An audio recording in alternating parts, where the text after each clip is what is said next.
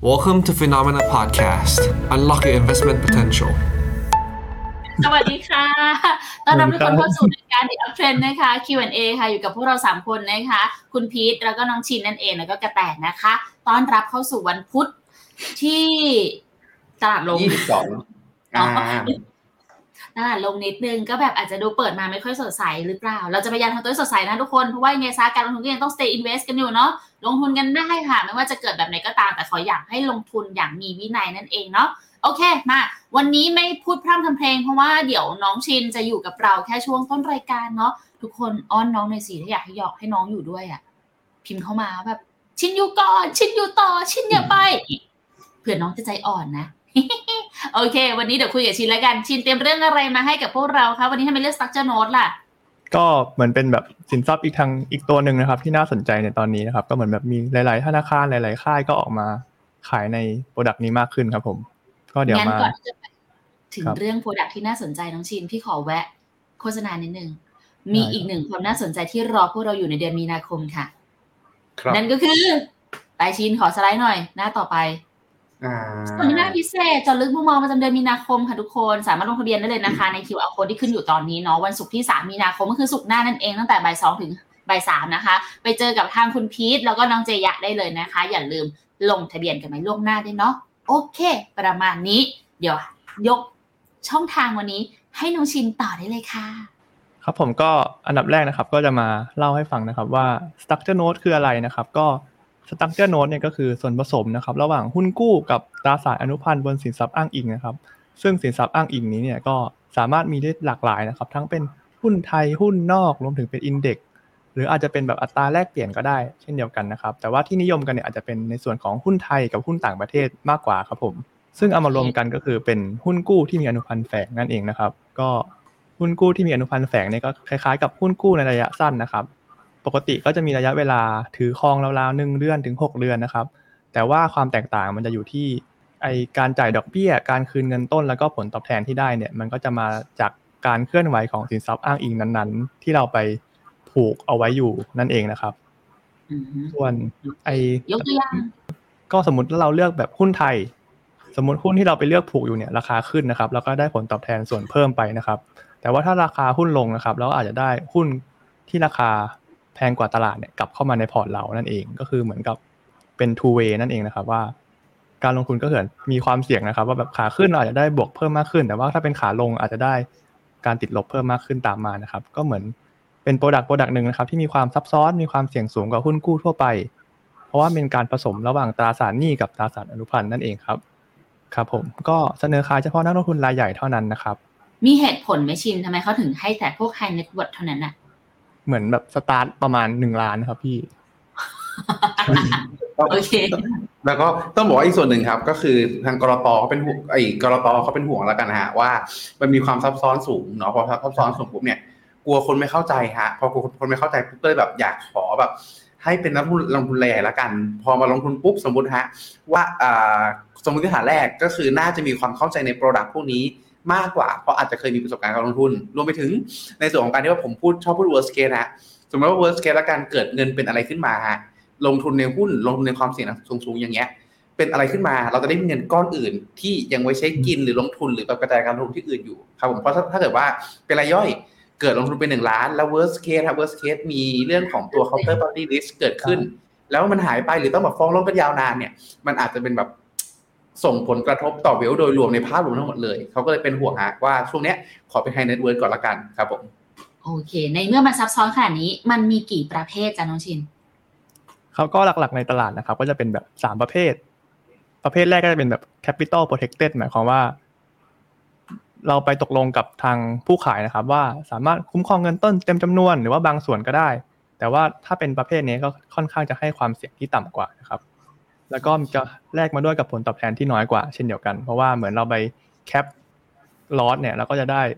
ผลตอบแทนที่น้อยกว่าด้วยเหมือนแบบ low risk ก็ต้องแลกมากับ low return ใช่ไหมครับ ครับ ส่วนต่อมานะครับก็เป็น yield enhancement นะครับ ก็คือเป็นส่วนที่จ่ายผลตอบแทนค่อนข้างคงที่ แต่ว่าก็ยังมากกว่าผลตอบแทนจากการฝากเงินปกติรวมถึงซื้อหุ้นกู้ปกตินะครับ แต่ว่าเมื่อหุ้นลงก็อาจจะต้องรับความเสี่ยงของหุ้นอ้างอิงได้นะครับ ส่วนที่เป็นตัวอย่างในวันนี้ก็จะเป็นในส่วนของ yield enhancement นะครับ ส่วนที่สามนะครับ ก็ครับผมต่อได้เลยต่อได้เลย ส่วนที่สามนะครับ ก็จะเป็นในส่วนของ participation ก็คือผลตอบแทนจะล้อไปตามหรือว่ามากกว่าหลักทรัพย์อ้างอิง หมายความว่าถ้าหุ้นขึ้น10%แต่มี participation rate อยู่ที่150อย่างเงี้ยครับ ก็จะแบบได้ผลตอบแทนมา15%นั่นเอง แต่ว่าก็ต้องแลกมากับความเสี่ยงที่มากกว่าด้วยเช่นเดียวกันนะครับ เพราะว่าหุ้นขึ้นก็ลงได้เช่นเดียวกันครับงั้นถ้าเกิดเราเรียงลำดับตามความเสี่ยงของทั้ง3แบบเนี่ยจ้ะ capital protection จะเสี่ยงต่ำสุดปะ ใช่ครับ แล้วก็ขึ้นมาก็จะเป็น yield enhancement เนาะแล้วก็สูงเสี่ยงที่สุดก็คือเป็น participation participation ใช่ครับ ก็มีรีมาร์กนิดนึงว่าว่าการเปลี่ยนมือ structure note เนี่ยอาจจะไม่สามารถซื้อขายเปลี่ยนมือได้นะครับ ดังนั้นนักลงทุนที่ใช้เงินลงทุนเนี่ยควรเป็นเงินลงทุนระยะยาว เพราะว่าต้องถือครองจนครบกำหนดอายุนะครับ นั่นเอง โอเค งั้นพี่ขยายให้นิดนึงแล้วกัน โดยปกติการถือครองตราสารหนี้จะมีตลาดแรกกับตลาดรองนะทุกคน ซึ่งมันสามารถแบบสวิตชไปมาได้ ซื้อขายกันได้ก่อนที่จะกำหนดก่อนที่จะครบกำหนดอายุ แต่ถ้าเกิดเป็นตัว structure note ทำไม่ได้ถูกไหมใช่ครับ โอเคอะไปต่อไปต่อประเภทเรารู้แล้วแล้วก็ทีนี้มียังคำศัพท์คนรู้ก่อนที่จะมาเข้าสู่ตัวอย่างกันนะครับ ก็อันดับแรกก็เป็นระดับราคาใช้สิทธิ์ก็คือ ราคาใช้สิทธิ์ของหุ้นอ้างอิงที่ระบุเอาไว้ในสัญญานะครับ ส่วนมากเขาก็จะกำหนดกันที่ร้อยเปอร์เซ็นของราคาหุ้นเริ่มต้น ซึ่งยกตัวอย่างง่ายๆนะครับ เหมือนหุ้นราคาหนึ่งร้อยบาทร้อยเปอร์เซ็นของร้อยบาทก็คือหนึ่งร้อยบาทนั่นเองนะครับ ก็คือเหมือนราคาเริ่มต้นที่ร้อยบาทแล้วก็นับว่าเป็นร้อยเปอร์เซ็นนั่นเอง ส่วนระดับราคาสุดท้ายหรือว่า final price level นะครับ ก็คือราคาณวันครบกำหนดอายุของ structure note นะครับว่าวันสุดท้ายเนี่ยราคาของหุ้นอ้างอิงเราไปอยู่ตรงไหนก็คือ จะเป็นตัวหนึ่งในการกำหนดว่าเราจะได้หุ้นเข้าไปในพอร์ต หรือว่าจะได้หุ้นตามผลตอบแทนที่เราตกลงกันไว้ในโน้ตนั่นเองนะครับ ส่วนระดับราคาที่เป็น knock out นะครับ เดี๋ยวจะมีตัวอย่างบอกนะครับ ว่าทำไมถึงชื่อว่า knock out นะครับ ก็คือระดับราคากรอบบนก็คือ 110%ของราคา strike price ก็คือตะกี้เนี่ยราคา strike level ของเราคือ 100 บาทคือ 100%นะครับ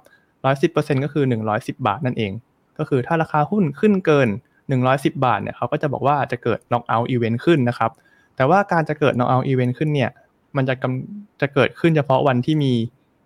วันที่เราไปตกลงกับคนขายนะครับ ว่าจะเป็นวันที่เรา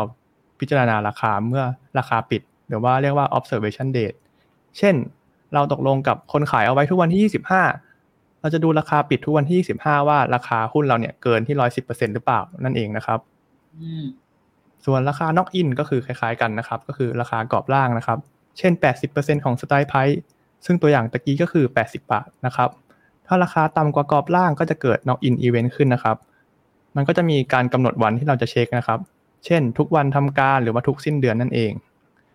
ส่วนอัตราดอกเบี้ยก็คือฟิกคูปองเลทนะครับ ก็คืออัตราดอกเบี้ยอ้างอิงต่อปีในสัญญา structure note นะครับ แต่ส่วนมากก็คืออยู่ระดับ 1 เดือน 3 เดือนและ 6 เดือนก็คือ เช่น ถ้าเป็น 6 เดือน 12%ก็อย่าลืมเอาไปหาร2นะครับ ก็คือตกเดือนละ1%นั่นเองครับผม พี่ขอสารภาพ พี่เริ่มมือตั้งแต่อันแรกระดับราคาใช้สิทธิ์ละ strike price เนี่ยครับเล่นเลยไม่ก็ไปดูตัวอย่างนะคือคือตัวตออนย่างนี้นะครับอันนี้แบบอะไปดูตัวอย่างมาได้เดี๋ยวถ้ามีคำถามได้ตัวอย่างเลยครับไปจ้ะก็อันแรกนะครับก็คือ Blue Equity Link Note นะครับ ก็คือมีนักลงเหมือนแบบเป็นตัวอย่างไอเดียคร่าวๆนะครับ ก็คือ มีนักลงทุนเนี่ยอยากได้หุ้นที่ราคา 95 บาทนะครับ แต่ว่าหุ้นตอนนี้ราคา 100 เนาะอือหือเราดูขาล่างดีกว่า ขาล่างคือเหมือนแบบปกติที่เราทำทำกันเนาะก็คือ ฝากเงินรอเอาไว้นะครับ รอซื้อรอหุ้นที่มันราคาลงมาที่95บาทใช่ไหมพี่ก็คือโอเคหุ้นแล้วถ้าหุ้นราคาขึ้นไปเนี่ย เราก็ได้ดอกเบี้ยจากการฝากธนาคาร เราก็จะไม่ได้หุ้นมาเพราะว่าเราอยากได้หุ้นที่95บาทโอเค ส่วนถ้าหุ้นลงมาที่95บาท แล้วก็ซื้อหุ้นที่95บาทไปนะครับอืมส่วนถ้าเราลงทุนใน equity link note นะครับ ก็คือ ถ้าหุ้นถ้าเรามองว่าหุ้นขึ้นเนี่ย เราก็ได้รับผลตอบแทนนะครับ ประมาณ5-15%ต่อปีนะครับ ก็คือแล้วแต่ หุ้นแต่ละตัวนะครับ จะมันจะมีอัตราผลตอบแทนที่ไม่เท่ากันนั่นเองครับงั้นงี้ strike price ในตัว equity link note ตัวเนี้ยคือ 95ปะใช่ครับ ตัวอย่างนี้ก็คือ 95 โอเค แล้วระดับราคาสุดท้ายที่เราที่เมื่อกี้จากตัวคำศัพท์อะจ๊ะตัว final price level อะอย่างนี้อ๋อคือแล้เราวมันจะเป็นครับก็คือสมมุติถ้า final price level นะครับ ก็คือต่ำกว่า strike price ในวันสุดท้ายเนี่ยเราคือเราก็จะได้ หุ้นเข้าไปในพอร์ตที่ราคา 95 บาทนะครับ ก็คือเหมือนได้หุ้นสูงกว่าราคาตลาดเข้าไปนั่นเองครับพี่ซื้อดอยนั่นเองใช่ไหมใช่ แต่ว่าเราก็อยากได้หุ้นที่ 95 บาทอยู่แล้วไงครับพี่อ๋อก็โอเคใช่เหมือนจริงๆเนี่ยมันเป็น trigger อย่างหนึ่งของคนที่อยากจะใช่ลงครับทุน แล้วก็ไม่อยากจะฝากเงินไว้อย่างเดียวถูกปะใช่เหมือนเออแบบหุ้นขึ้นเราก็ได้ผลตอบแทนด้วย ส่วนหุ้นลงเนี่ยหุ้นลงเราก็ก็ได้ได้หุ้นเข้าไปในพอร์ตแทนนั่นเองครับ โอเคอะต่อจ้ะแล้วแบบนี้มันจะเหมาะกับใครอะน้องชินครับ มันก็จะเหมาะกับ คนที่นักลงทุนที่มองว่าหุ้นมันจะขึ้นนะครับ เราก็จะได้รับดอกเบี้ยตามที่ตกลงกันไว้นะครับ อย่างเช่นในตัวอย่างเนี่ยเราก็จะได้รับผลตอบแทน 12%ต่อปีนะครับ แต่ว่าเราถือ 3 เดือนก็คือได้ไป 3%นั่นเองนะครับ ก็คือเหมือนเราจ่ายเงินเริ่มต้นที่ 9 7 0 0 0นะครับ ก็คือ discount ไป 3%แต่เราก็จะได้คืนมาที่ 1 ล้านบาทนั่นเองครับ หรือว่าส่วนที่2นะครับก็คือใช้เป็นที่พักเงิน หรือว่าสร้างกระแสเงินสดในระยะเวลาสั้นๆนะครับ ซึ่งมันก็ให้ผลตอบแทนที่สูงกว่าการฝากเงินทั่วไปนะเพราะว่าได้ถึงราวๆสามเปอร์เซ็นต์นะครับ ส่วนสุดท้ายนะครับ คือนักลงทุนต้องการเก็บหุ้นที่ราคาที่อยากได้ในที่นี้ก็คือเก้าสิบห้าเปอร์เซ็นต์ครับผม 95 บาทนั่นเองถูกไหมใช่แต่ว่ามันก็ยังมีความเสี่ยงอย่างที่บอกกันไปนะครับ ว่าแบบผลตอบแทนมันไม่แน่นอนนะครับ ขึ้นกับราคาของหุ้นอ้างอิง ที่วันใช้สิทธิ์นะครับหรือวันที่สไตล์ไพเพราะว่าถ้าราคาต่ำกว่าสไตล์ไพในวันครบกำหนดเนี่ยเราก็ได้หุ้นที่ราคาสไตล์อยู่ดี แม้ว่าหุ้นมันจะ 90 บาทเราก็จะได้ที่ 95 บาทนั่นเองครับ นี่แหละค่ะทุกคนความเสี่ยงของการซื้อแบบนี้ คือจริงๆมันคล้ายๆกับการลงทุนในตลาดฟิวเจอร์เหมือนกันเนาะถ้าแบบเนี้ย อืมใช่ครับผม มันคือการล็อกแต่มันจะเสี่ยงไม่เท่าฟิวเจอร์ใช่ไหมใช่ครับ เพราะว่าเราก็ยังได้หุ้นกลับมาถืออยู่ดีเพื่อมันจะขึ้นไปต่อในอนาคต เพราะว่ามันใช่ไหมครับ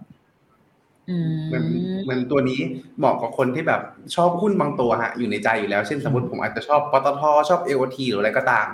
แล้วแบบเห็นราคาเฮ้ยมันสูงเกินไปแต่จะซื้อไล่ราคาตอนนี้ก็ ไม่อยากไล่ก็เลยงั้นเอาเอาไปซื้อแบบนี้ละกัน ระหว่างที่ราคายังไม่ลงมา ก็อย่างน้อยๆก็ยังได้ดอกเบี้ยระหว่างทาง แต่ถ้าเกิดสมมติลงมา เราก็ได้ราคาได้ที่แบบที่เราตั้งใจเอาไว้เช่น 95 บาทนะตรงนี้ อย่างที่น้องชินว่าฮะว่ามันอาจจะสูงกว่าตลาดหน่อย แต่ขณะเดียวกัน ก็ได้ในส่วนของตัวหุ้นตรงตามทิกเกอร์ หรือตรงตามในส่วนของตัวแบบอ่าราคาที่ตั้งใจเอาไว้ประมาณนั้นฮะ ผมชอบผมชอบคนนี้ฮะนี่นะคนนี้ว่าอ่าอ่าใช่ครับเดียวกันออปชั่นที่มีดอกเบี้ยครับ option ที่มีดอกต้องเบี้ยเลย อันนี้นึกถึสงรุปเลยนะสรุปให้เข้าใจง่ายเลยครับผมก็คือว่าง่าย ๆ ครับว่ามันมีดอกเบี้ย ถ้าในกรณีที่มันไปไม่มันมันมันขึ้นไป แต่ถ้ากรณีที่มันลงมา เราก็ได้สิทธิ์ในการซื้อแต่อาจจะแพงกว่าตลาดนิดหน่อยครับ แต่ก็ได้ตามราคาที่เราตั้งเป้าไว้ไง ถ้าสมมติใช่เรารู้แล้วว่าตัว strike price อันนั้นเป็นราคาที่เรารับได้ก็จบทุกคนครับอะไปต่อน้องชินเตรียมอะไรมาอีกจ้าก็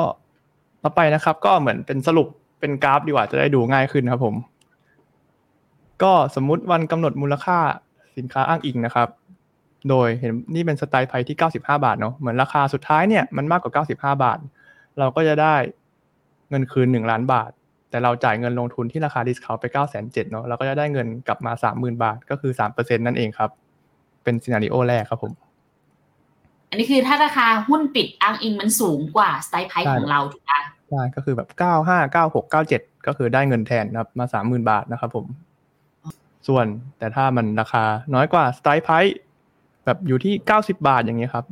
ในราในวันที่ราคาปิดเนาะเราก็จะได้หุ้นที่ราคาสไตล์ที่ 95 บาทนะครับก็คือได้จำนวนหุ้นเท่ากับ1ล้าน1ล้านบาทก็คือเอา 1 ล้านไปหาร 95 นั่นเองครับโอเคแต่ว่าเหมือนมันก็จะแพงกว่าราคาตลาดอยู่นั่นเองครับพี่ แต่เราได้ราคาที่เราอยากได้ไง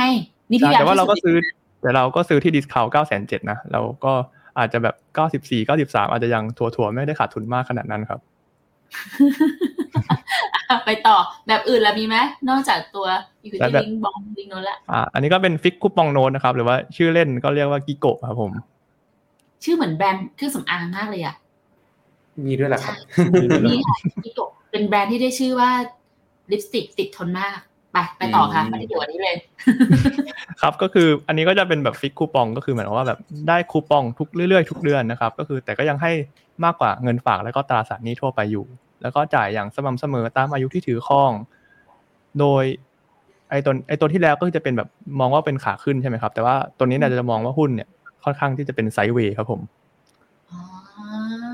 แล้วก็มีโอกาสได้ดอกเบี้ยแล้วก็คืนเงินต้นที่ร้อยเปอร์เซ็นเลยครับ ไซด์เวย์แล้วมันจะได้ผลกำไรยังไงนะชิน เดี๋ยวต้องรอติดตามกราฟหน้าต่อไปเลยครับโอส่วนเคโอเคความไม่เป็นไรได้ส่วนความเสี่ยงนะครับก็คือ ถ้าแบบหุ้นมีผลตอบแทนที่แย่เนี่ยเราก็จะได้หุ้นที่ราคาใช้สิทธิ์ไปเหมือนไอ ELN ตัวตะกี้นั่นเองครับพี่แต่ก็เล่าคร่าวๆนะครับ อันนี้ก็เป็น par value นะครับหนึ่งล้านมีหุ้นสองตัวนะครับ ก็คือหุ้น A กับ B คูปองก็เท่ากับตัวตะกี้นะครับที่12%นะครับ จะได้หารต่อเดือนออกมาง่ายหน่อยนะครับ ก็ อันนี้ก็จะเป็น knock out level ที่115% knock in ที่85แล้วก็ strike ที่100ถือทั้งหมด6เดือนนะครับ จ่ายดอกเบี้ยทุกๆเดือน วัน knock in observation ก็คือแบบดูทุกวันเลยนะครับปิดของทุกๆวัน แล้วก็ knock out นะครับ ก็ดูทุกๆเดือนนั่นเองครับพี่ ต่อไปก็เป็นกราฟแล้วอันนี้อาจจะเข้าใจได้ง่ายขึ้นหน่อยนะครับ อันนี้เป็นซีนารีโอแรกก็คือเกิดน็อกเอาขึ้น สมมุติเราถือไปเรื่อยๆหุ้นสองตัวนะครับ เคลื่อนที่ในกรอบ ไปสองเดือนแล้ว แต่ว่าในเดือนที่สามในวัน observation day เนี่ย หุ้นเกิดราคาขึ้นเกินร้อยสิบห้าเปอร์เซ็นทั้งสองตัวนะครับ ก็จะเกิดน็อกเอาขึ้นทันทีนะครับ ก็หมายความว่าสัญญานี้ก็เกิด knock out ก็คือเหมือนสัญญานี้ก็จะถูกไถ่ถอนไปเลย จบกันที่สามเดือนนั่นเองครับ นี่มันคือ trigger ชัดใช่ มันคือแบบ trigger event นะครับ ใช่ แต่เราก็จะได้คูปองในช่วงเดือนแรกออกมานะครับ ที่ๆคูปองนี่คือเหมือนดอกเบี้ยแหละถูกไหมใช่ดอกเบี้ยก็คือหนึ่งหมื่นบาทหนึ่งเดือน เดือนแรกก็ได้หนึ่งหมื่นเดือนสองก็ได้อีกหนึ่งหมื่นนะครับ เดือนที่เกิด knock out event เนี่ยก็ได้หนึ่งหมื่นบวกด้วยเงินต้นคืนหนึ่งล้านบาทก็คือแบบหนึ่งล้านสามหมื่นบาท นั่นเองครับผม แต่ว่าน็อกเอาเนี่ยก็สามารถเกิดได้ตั้งแต่เดือนแรกนะครับสมมติถ้าแบบเราเลือกหุ้นสองตัวบังเอิญขึ้นไปเลย จบปุ๊บก็คือได้คูปองหนึ่งหมื่นกับหนึ่งล้านบาทในเดือนแรกครับผมเอาแล้วถ้าสมมติ A ขึ้นแต่ B ไม่ขึ้นน่ะ มันต้องสองตัวพร้อมกันครับ ถ้ามันไม่ขึ้นก็ไม่เป็นไรครับ ก็ถือต่อครับผมเรา ก็รับเป็นแบบหน้าตั๋วคูปองไปเรื่อยๆเรื่อยๆเรื่อยๆเนาะจนกว่าจะ KO ตามหรือใช่ตามกำหนดอายุของเขาถูกไหมใช่ก็คือเหมือน scenario ที่สองก็คือเป็น base case เนาะที่เราอยากได้คือแบบหุ้น sideway นะครับเคลื่อนที่ในกรอบไม่เกิน knock in แล้วก็ไม่เกิน knock out นะครับ ก็ยาวๆไปหกเดือนก็คือได้คูปองหกเดือนแล้วก็เงินต้นคืนร้อยเปอร์เซ็นก็คือแบบได้ไปเลยหกเปอร์เซ็นต์นะครับผมอ่าโอเคอะพี่เริ่ม get ละพอเห็นพอเห็นภาพนี้ sideway แล้วมีอีกไหมมีอีกไหมถ้าสมมติเป็น sideway down อะ ส่วนอันหนึ่ง ก็เป็นเบสเคสเหมือนกันนะครับ มีหุ้นตัวใดตัวหนึ่งนะครับ ราคาลงไปต่ำกว่า knock in level เนอะเราก็ยังดูวันสุดท้ายนะครับ ว่าราคาวันสุดท้ายของหุ้นตัวใดตัวหนึ่งของสองตัวเนี่ย ปิดมากกว่าสไตล์หรือเปล่า สมมติไอตัว A เนี่ยมันลงไปต่ำกว่า 85%แล้วก็ฟื้นกลับขึ้นมานะครับ แล้วก็หุ้น B นะครับ ที่เป็นสีเหลืองเนี่ย ก็ราคาปิดสุดท้ายเนี่ยก็ยังมากกว่าstrike อยู่นะครับ เราก็ยังจะได้ base case scenario เหมือนเดิมครับผมโอเคก็คือได้คูปอง6เดือนกับเงินต้นคืน100%ครับ ครับเจอรี่สี่ละใช่อันที่อันที่สี่นะครับ ก็จะเป็นแบบ ไม่ค่อยอยากได้กันเท่าไหร่นะครับ เป็น scenario ที่ไม่อยากให้เกิดขึ้น ก็มีหุ้นตัวใดตัวหนึ่ง ลงไปต่ำกว่า knock in นะ level เนาะที่85%แล้วก็ราคาปิดของหุ้นตัวใดตัวหนึ่งมาสุดท้ายนะครับ น้อยกว่า น้อยกว่าระดับ strike price เนี่ยเราก็ได้หุ้นใช่แล้วก็ได้หุ้น แล้วก็ได้คูปองเหมือนเดิมนะครับหกครั้งแล้วก็ได้หุ้นเข้าพอร์ตไปนั่นเองครับผม แต่ว่าเป็นหุ้นที่ราคาต่ำกว่าที่เราอยากได้นะถูกไหมใช่ครับอืมก็คือหุ้นที่แบบ performance แย่สุดในสองตัวนะครับ ก็คือหุ้น B นั่นเอง อันนี้ยกตัวอย่างทุกคนยกตัวอย่างทุกคนต้องเข้าใจก่อนยกตัวอย่างนะ ซึ่งวิธีการเลือกถ้าเกิดเป็นแบบพวก fixed coupon note เนี่ย ถ้าให้เหมาะสมสุดคือ best scenario คือให้มัน sideway ไปเรื่อยๆแหละ อันเนี้ยเลือกลงทุนได้ เลือกเป็น sideway ครับโอ คือเหมือนเหมือนเหมือนตัวชุดเนี้ยฮะเป็นชุดที่อาจจะเป็นคนที่เหมือนอาจจะชอบหุ้นตัวนี้ แต่ว่าขณะเดียวกันยังไม่อยากซื้อลักษณะนั้น เพราะว่าอาจจะมองว่ายังไม่มี catalyst ใหม่ยังไม่มีอะไรหนุนหรือว่าอะไรก็ตาม แต่ว่าจะไปฝากเงินกินดอกเบี้ยไว้ก็ใช้ที่ดอกเบี้ยน้อย ก็เลยเอามาซื้ออย่างนี้ดีกว่า เพราะว่ากรณีเบสเคสถ้าเกิดอ่าไม่ใช่กรณีเบสเคสกรณีที่สมมติถ้าราคาหุ้นขึ้น ไปอ่าเกินเป้าหมายของเราอย่างน้อยก็ยังได้ดอกเบี้ย แต่ว่าได้ดอกเบี้ยอาจจะ ไม่เท่ากับในส่วนของตัวการสร้างผลตอบแทนจากการลงทุนในหุ้นโดยตรง แต่ก็ยังได้ดอกเบี้ยฮะแต่ถ้าในกรณีที่สมมุติว่ามันไซด์เวย์ออกข้างตามที่เราคาดกันจริง ๆ เงินของเราแทนที่จะไปไปดองอยู่ในพวกอ่าออมทรัพย์พิเศษหรือออมทรัพย์อะไรก็ตามดอกเบี้ยน้อย ก็มาอยู่ในนี้แทน ถ้าสมมติดอกเบี้ยสองเปอร์เซ็นต์ต่อปี อย่างน้อยๆ เราก็ยังได้หนึ่งเปอร์เซ็นต์ต่อเดือนไปเรื่อยๆ เรื่อยๆ เรื่อยๆ แล้วถ้าเกิดเราคาดการณ์ถูกว่ามันไซด์เวย์ไปเรื่อยๆ นะ อ่าเราก็จะได้หกอ่าหนึ่งเปอร์เซ็นต์ต่อเดือนตรงนี้ไปเรื่อยๆ แล้วถึงเวลาปุ๊บเมื่อไหร่ก็ตามที่เราเห็นว่าตลาดดีขึ้นเอ้ยตลาดหุ้นน่าจะวิ่งนะหุ้นตัวนี้น่าจะวิ่งนะ เราก็ค่อยเอาเงินตัวนี้ฮะไปซื้อหุ้นที่เราเล็งเอาไว้ก็ได้ แต่ถ้าสมมติครับกรณีที่ถ้าเกิดมันปรับตัวลง ไม่ว่าจะเป็นตัวใดตัวหนึ่ง หรือว่าเป็นสองตัวก็ตามนะตรงนี้ครับก็ต้องบอกว่าก็จะได้หุ้นของตัวที่ผลตอบแทนแย่ก็คือหุ้นที่มันต่ำกว่าไซไพณวันนั้นครับประมาณนี้แล้วกันฮะก็คือโดยหลักแล้ว 2 อย่างเนี้ย มีคุณโน้ตครับบอกว่าสั้นๆเลยครับว่างงแน่นอนฮะไม่แปลกนะครับ เพราะว่าหลักเองตัวตัว product ตัวนี้เป็น product ที่ซับซ้อน และไม่ใช่ซับซ้อนธรรมดาซับซ้อนไม่พอแล้วยังมีออกมาได้หลายหน้า scenario หนึ่งสองสามสี่ลักษณะนี้เพราะฉะนั้นไม่แปลกฮะเพียงแต่ว่าวันนี้จุดประสงค์หลักเลยฮะที่ให้ที่น้องชินเอาตัว structure note ตัวนี้ออกมานำเสนอเป็นเพราะว่ามันเป็นอีกเครื่องมือหนึ่งแล้วกันฮะที่ช่วงเวลานี้ต้องบอกว่าไม่ใช่ต้องที่ต้องบอกว่า มันเป็นที่นิยมในวงแคบๆมาสักระยะหนึ่งแล้ว แต่ผลสุดท้ายแล้วตอนนี้ช่วงหลังๆเนี่ยมันถูกนำเสนอสู่ตลาดมากขึ้นเรื่อยๆ แล้วถ้าเกิดสมมติฮะถ้าเกิดหลายๆท่านในนี้เกิดใครเป็นลูกค้ากลุ่ม High Net Worth แล้วมีคนมานำเสนอ อาจจะได้พอเข้าใจหรือพอเห็นภาพเพิ่มเติมมากขึ้นว่า ถ้าเราได้ยินปุ๊บไอ้คำว่ากิกโกหรือคำว่า structure note เนี่ย เราต้องพอเข้าใจก่อนแล้วว่าเฮ้ยมันซับซ้อนนะ เพราะฉะนั้นอาจจะต้องนำไปคิด scenario ดีๆก่อนลองกลับมาดูเทปดีๆก่อนว่าเออ มันออกได้หน้าไหนบ้าง เช่น ถ้าเป็นในส่วนของตัวสไลด์หน้าสี่ฮะก็คือว่าผลสุดท้ายลองดูก่อนว่ามันเข้าหมวดไหน หมวดเป็น capital protection แบบ safe safe หน่อยหมวดที่หมวดที่เป็นเรื่องของ enhancement หรือในส่วนของตัวการเพิ่มอ่าจ่ายผลตอบแทนคงที่แบบตัวสองตัวเมื่อกี้ หรือในส่วนของตัวที่เป็นลักษณะของอ่า participation หรือที่แปลว่าเร่งอัตราผลตอบแทนขึ้น ซึ่งต้องบอกว่าจริงๆฮะในลักษณะของตัวกองทุนแบบอ่าเท่ากับผมกองทุนที่ทำคล้ายๆกับตัว participation เนี่ยมีออกมาขายแล้วในตลาด เพียงแต่ว่าออกมาเป็นกองปิดฮะประมาณสักสองถึงสามปี ที่สำคัญก็คือเขาอ้างอิงกับไอ้นี้ด้วยนะครับอ้างอิงกับตัวกองทุนตราสารหนี้ยอดฮิตอย่างยูจิสด้วย มีมีอยู่ล็อตมีอยู่ล็อตหนึ่งก่อนหน้านี้ฮะที่ผมว่าน่าจะออกมาขายสักห้าหกปีที่แล้วรอบหนึ่งแล้วก็ช่วงหลังก็มีอีกรอบหนึ่งก็คือ คล้ายๆกับป้องอ่าป้องกันความเสี่ยงเรื่องเงินต้นหาย แต่ถ้าเกิดสมมติผ่านไปครบ3ปียูจิสอ่าถ้าผมพิมโก้จิสอินคัมให้ผลตอบแทนได้เท่าไหร่เขาคูณ 1.5 1.5 เท่าให้ประมาณนี้ อันนี้เป็นภาพที่ คล้ายๆกัน แต่ไม่ได้เป็น structure node ครับ เพราะฉะนั้นอย่างที่ผมพูดเมื่อกี้ก็คือ พอได้ยินคำว่า structure node กิโกหรือหรือบูคนนะครับลืมคำศัพท์อ่าแต่เขานะครับบูบูยูนิตี้โนดเอออ่าจริงคำศัพท์พวกเนี้ยฮะก็อาจจะต้องเอ่อ bear in mind หรือแบบเอ่อนึกไว้ในใจมาแล้ว ว่ามันมีความซับซ้อนต้องศึกษาในส่วนของตัวข้อมูลให้ดี แล้วระมัดระวังเรื่องของตัวการลงทุนตรงนี้ด้วย ผมใช้คำว่าคำว่าระมัดระวังระวัง เพราะว่ามันมีออกมาหลายรูปแบบบ้างอ่าครับผมมีออกมาหลายรูปแบบมาก แล้วอันเนี้ยที่น้องชินเอามาให้ดูค่อนข้างเป็น plain ๆฮะคือแบบตรงตรงซื่อๆเลย ถ้าเราลงทุนไปเรื่อยๆ เราจะเจอแบบ shark fin เจอแบบอ่า double เขาใช้คำว่าอะไรฮะ double win ใช่ไหมฮะ หรือ double อ่า double win ลักษณะนั้นคือแบบมีออกมาเยอะแยะมาก ที่ชวนให้เราปวดหัวยิ่งกว่านี้ครับ อย่างน้อยๆวันเนี้ยถ้าฟังแล้วงง แต่ได้ได้ไปเบื้องต้นใช่ครับฟังเราได้แบกผมต้องบอกว่าช่วงแรกๆที่น้องชินมาอธิบายให้ฟัง ผมก็งงฮะแต่อย่างน้อยได้ยินได้ฟังแล้วพอรู้ว่าชื่อแนวแนวๆเนี้ยมันมีความซับซ้อน เราจะได้อย่างน้อยๆเลยก็คือไปศึกษาต่อจากนี้ เพิ่มเติมว่าไอ้ที่เขาเสนอมามันยังไงบ้าง มีเซนาริโอไหนบ้างที่เราจะมีโอกาสได้กำไรหรือขาดทุนมากน้อยแค่ไหน และจะได้ประเมินว่าเหมาะกับตัวเองหรือเปล่าได้ถูกต้อง ซึ่งแน่นอนฮะถ้าประเมินไม่ถูกต้อง หรืออ่านเอกสารไม่งงๆก็อาจจะมาปรึกษาทาง Finnomena หรือปรึกษาทางผู้ดูแลก็สามารถทำได้ครับ